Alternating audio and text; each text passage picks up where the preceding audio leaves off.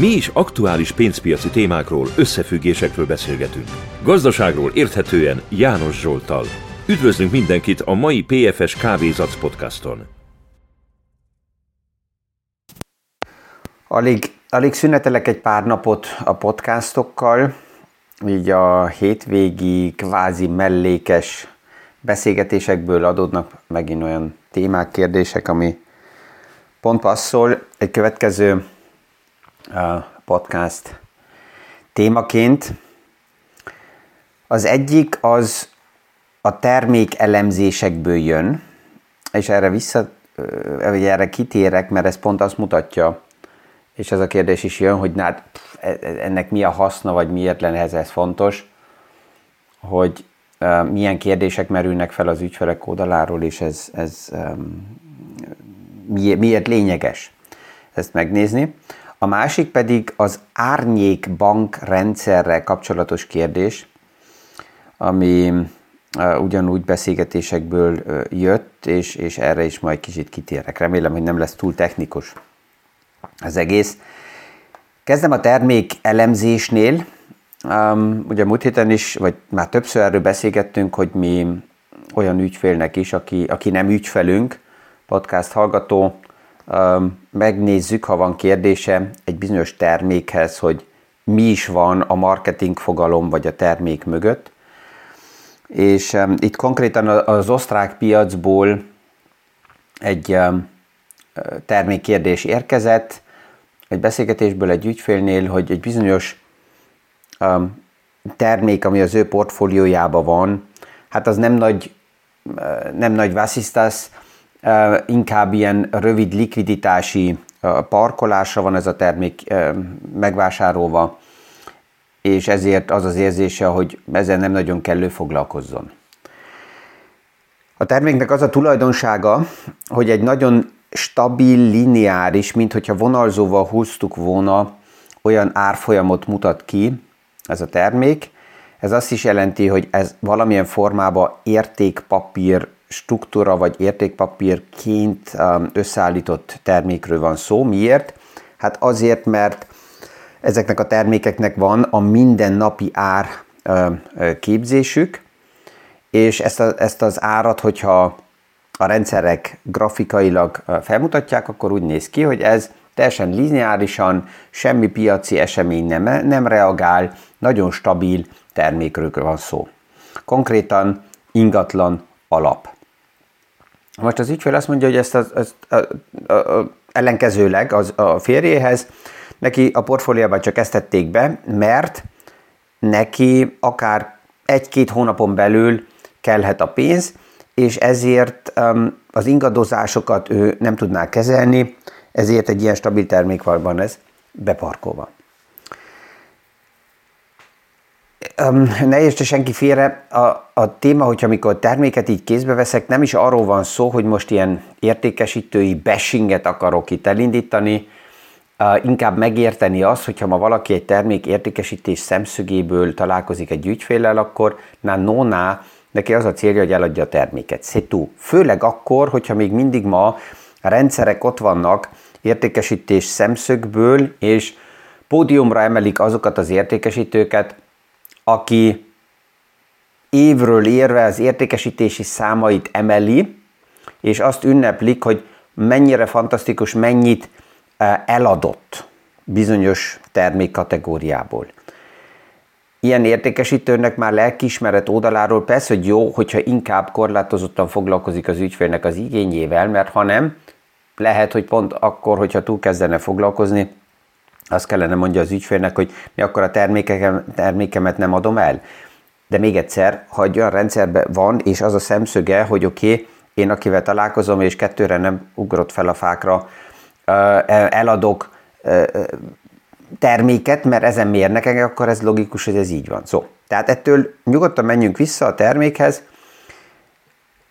ezért is inkább a háttérinformáció, amit megkap az ügyfél, azt tud segíteni neki, hogy ő döntse el, hogy ez a termék valójában passzol-e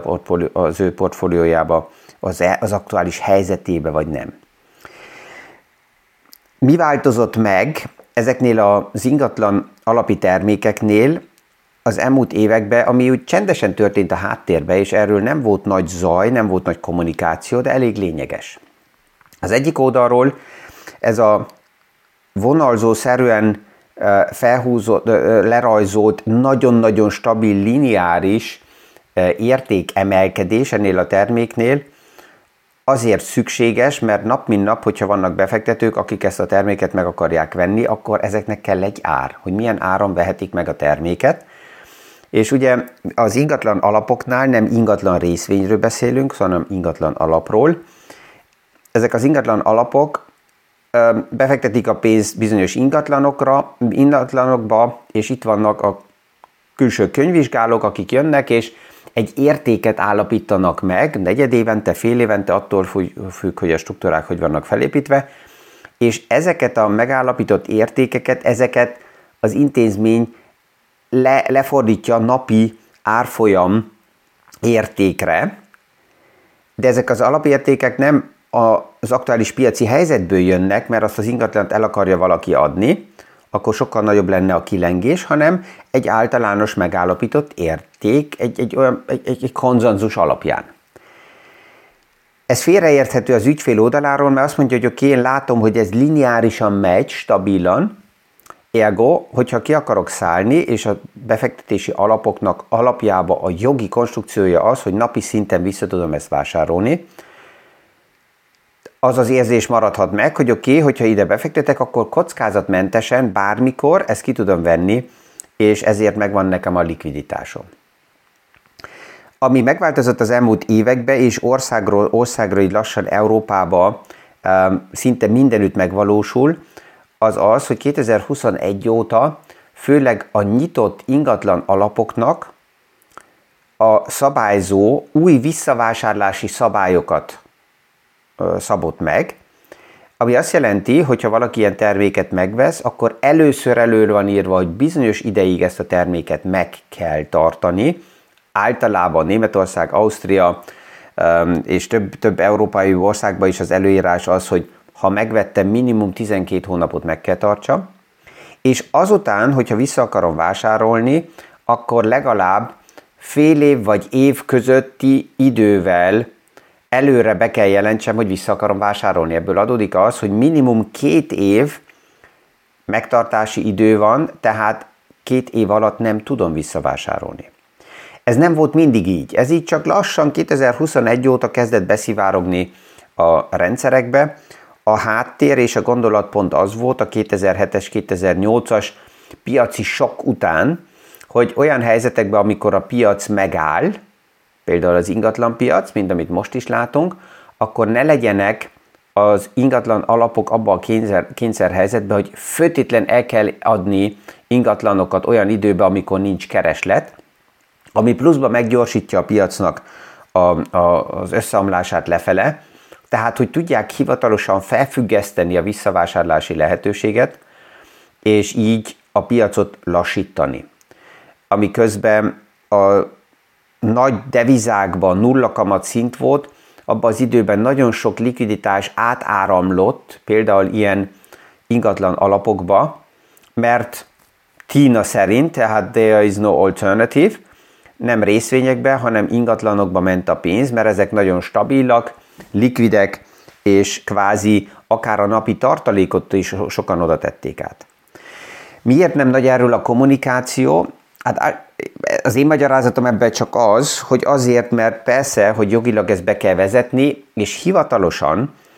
az intézményeknek erre az új szabály bevezetésére idejük van 2027. január 1-ig, legkésőbb. De hogyha különleges piaci helyzetek merülnek azelőtt fel, akkor már 2021 óta, akár erre hivatkozva, bármikor ezt bevezethetik. Itt Ausztriában konkrétan egy ingatlan alap október végén közölte az ügyfelekkel azt, hogy az aktuális piaci helyzet miatt most 12 hónapra fel van függesztve a visszavásárlási lehetőség, hivatkozva pont erre a törvényre, ami most már megadja a szabályzó oldaláról a lehetőséget. Ez még nem mindenik terméknél van így, de ez függ attól, hogy melyik alapkezelő ezt hogy kezeli, milyen a likviditási helyzete aktuálisan. És miért nem kommunikálja ezt a piac nagyon? Hát legalábbis statisztikák azt mutatják, hogy az emberek szeretik azt, hogy minden nap hozzáférhető érzésük legyen a termékeknél, és mégis ennek ellenére úgy átlag 17-18 évig tartják ilyen termékekbe a pénzüket.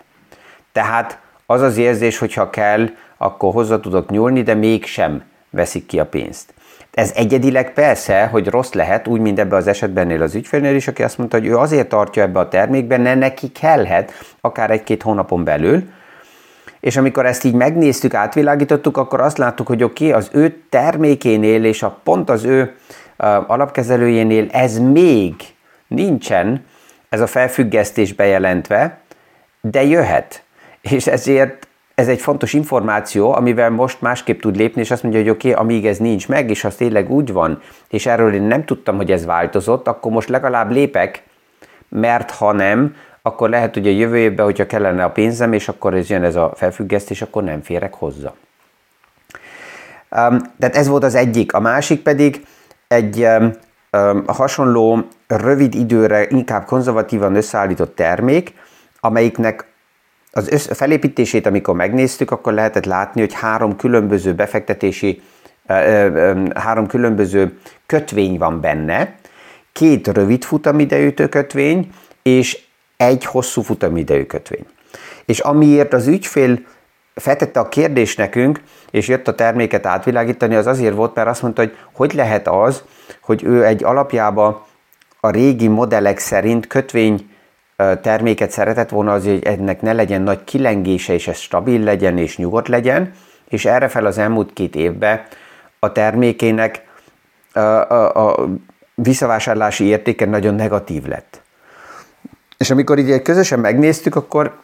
azt kellett mondani, hogy az, ami ebbe a termékbe benne van, tehát a két rövid futamidejű kötvény és az egy hosszú futamidejű, ez pont úgy reagált, ahogy a matematika szerint ez kell reagáljon, tehát ebből a szempontból nyugodt, nyugodt lehet az ügyfél, mert az a radikális kötvény crash, amit láttunk az elmúlt két évben, ez meg kellett történjen azért, mert a kapatok ennyire erősen emelkedtek. Ha ez nem így történt volna, akkor szkeptikus kellene legyek, mert egy hosszú futamidejű kötvény, hogyha nem reagál arra a kamatemelésre, akkor ott valami nem stimmel. Az ügyfél szemszögéből azt értem, hogy azt mondja, hogy hát ez engem nem is zavart volna annyira, nekem inkább azt tetszett volna, ha valaki manipulálta volna pont az én termékekemet, hogy ez ne, ne reagáljon így. De mivel most már értem, hogy ez miért van így, mint mechanizmus, ezért nem aggódok, hogy az árfolyam azért kezdett csökkenni, mert akár baj van, és a társaság nem tud nekem visszafizetni, és el fog tűnni, hanem most már értem, hogy ez azért történt meg, mert a kamatokat változtatták, ez kellett így reagáljon, és ebből jobban tudom, hogy mire kell a jövőbe figyeljek, hogyha a kamatok tovább emelkednek, akkor ez a része a terméknek akár az árfolyamba csökken, ezt a, te, ezt a hosszú futamidő kötvényt most már értem, hogy azért vásárolták bele, mert ebből lehetett kamatot elérni, tehát emögött a kötvény mögött van azért kamatbevétel, és hogyha a kamatok megállnak, vagy akár csökkennek, akkor pont ez a része a portfóliómnak árfolyam nyereségbe tud emelkedni. És ez volt megint egy olyan jó példa, ami azt mutatta, hogy, hogy persze a termék elemzés az mindig akkor szükséges és érdekes az ügyfeleknek, hogyha nincsen meg az a proaktív kommunikáció az értékesítő vagy az intézmény oldaláról, hogy az ügyfél értse, hogy mi van a kezébe, és, és a piaci reakciókat a terméken belül um, el tudja helyezni valahova. És ugyanez megy így tovább a portfólió elemzésbe is, de az összkonszolidált vagyon elemzésbe is, hogy, hogy ezek a háttérinformációk segítenek általában ezt látjuk az ügyfélnek megérteni, hogy mi van uh, az asztalon. És itt a, a, az árnyékbanki rendszerek miért merülnek fel, mert ugye ezek az ingatlan alapok is bizonyos formába árnyék banki rendszereknek nevezhetőek. Ez a, ez a ez megnevezés, hogy árnyék bank, ez sajnos túl negatív, um, és ez valamelyik amerikai uh, Fed elnöktől jött, akit zavarta az, hogy ő ugye a szabályzott banki rendszernek a likviditását tudja irányítani, de emellett kialakult egy hatalmas um, árnyékbankrendszer, amelyik nincs a szabályzás keze alatt. Ennek vannak előnyei, ami nagyon sok ügyfélnek tetszik, mert például um, ilyen árnyékbank ö, ö, rendszereknél az egész eljárás, az ügyfél átvilágítás, a dokumentáció, a, a, az információk megadása, tehát sok minden nem annyira um, komoly és részletes, mint a bankoknál. Ez nagyon sok ügyfélnek tetszik, de ennek az az ára, hogy ez azt is mutatja, hogy nem vagyok benne a hivatalos banki rendszerben. És mindig akkor, amikor a piacban likviditási problémák vannak, akkor megjelenik pont az előnye a hivatalos banki rendszernek, az egyik előnye az, hogy a hivatalos bankok, biztosítók, tehát azok a bankok, amelyek benne vannak, a, vagy intézmények benne vannak a szabályzói körforgásba, azok hozzáférnek a központi bank és az állami finanszírozási likviditási struktúrákhoz, tehát ez a klasszikus bankrun helyzet, hogyha az emberek túl sok likviditást ki akarnak venni a rendszerből, ami ugye általában nem áll azonnal rendelkezésre, akkor az állami likviditást biztosító rendszerek tudnak adni likviditást. Az árnyékbankok nincsenek benne ezekbe a hivatalos rendszerekbe, tehát nekik csak az a likviditás áll rendelkezésükre, ami pillanatnyilag a piacban van. És ha a piacban nincs likviditás, például azért, mert a kamatokat nagyon erősen megemelték a központi bankok, akkor ez az árnyékbanki rendszer soha hamarabb befagyhat. Tehát nem áll likviditás rendelkezésre, és akkor itt az ügyfél, a befektető nem fér hozzá ahhoz a, a, a termékéhez, vagy nem tudja eladni a terméket, hogy újra fiát pénzt vegyen ki a rendszerből. Um, nagyságrendileg ez nem lehet megállapítani, hogy mekkora, de olyan körülbelül 70 billió dollár az, ami satszolva volt egy pár évvel ezelőtt, hogy ez a párhuzamos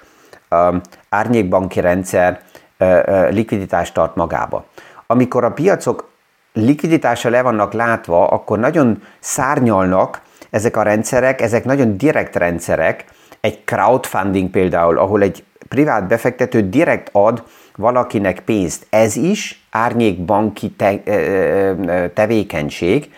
Egy pár ország például azt is szabályozta, hogy vállalatok nem szabad például kölcsönt kötvény formájába adjanak, mint üzleti modell része bárkinek, és akkor, hogyha több mint egy ilyen kölcsönszerződés van, akkor már az a vállalat ki kell váltsa a banki jogosultságot, a banki tevékenységre, pont ezért, mert hanem ezek az árnyék banki struktúrák ott ki tudnának épülni, és ez mind kint van a banki rendszeren kívül, tehát nem szabályzott, nincsen benne a befektetői védelem rendszerbe sem. Ugye nagyobb összegeknél jön az a, az a gondolat, hogy valaki nem a bank, bankba tartja a pénzét, hanem például egy pénzpiaci alapba, mert akkor nincsen a pénze benne a banknak a mérlegébe, és ha a banka valami történik, például csődbe menne a bank, akkor a pénzpiaci alap az a banki mérlegen kívüli vagyont képvisel, és itt nincsen a bank a csőd miatt veszélyeztetve az ügyfél. Ez alapjában így igaz, de a pénzpiaci alap nincsen benne semmilyen védőrendszerbe, és ez azt jelenti, hogy vissza tudjam vásárolni a pénzpiaci alaptól a befektetésemet, ez azon múlik, hogy alapjába a likviditási rendszere a piacnak kell működjön, mert ha nem, a pénzpiaci alap sem tud likviditást nekem adni, hogyha a piacban nincs likviditás, mert ő is el kell adja ezeket az eszközöket. Ezt 2007-2008-ban láttuk, ahol egy páran örventek az első pillanatban, mikor bankok csődbe mentek, hogy juhú, a pénzem nincs a bankszámlán, ezért nem érint engem a bankcsőd, mert több mint 100 ezer euró lenne például ott,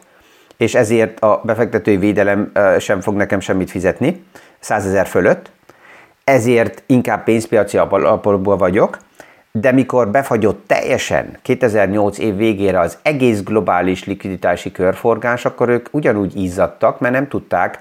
hogy a pénzpiaci alap az egyáltalán tud-e likviditást generálni, és ezek is felfüggesztették egy páran, egy pár hónapra visszavásárlási lehetőséget.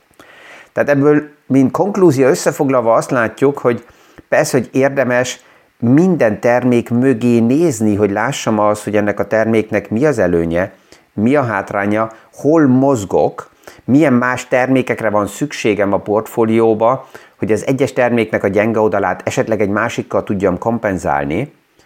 Ha valahol magasabb hozamot kapok meg, mert direktebben ott vagyok a gazdaságnál, és nincsenek struktúrák közbe, ennek lehet örvendeni, hogy azért kapok több pénzt, mert nem kell financírozzak közbelépő rendszereket,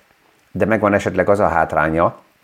hogy pont ezek a közbetett rendszerek védenének engem, vagy valamilyen puffert adnának, ami kiesik, és ezért, ha a likviditás befagy a piacba, akkor ez direktebben érinteni fog.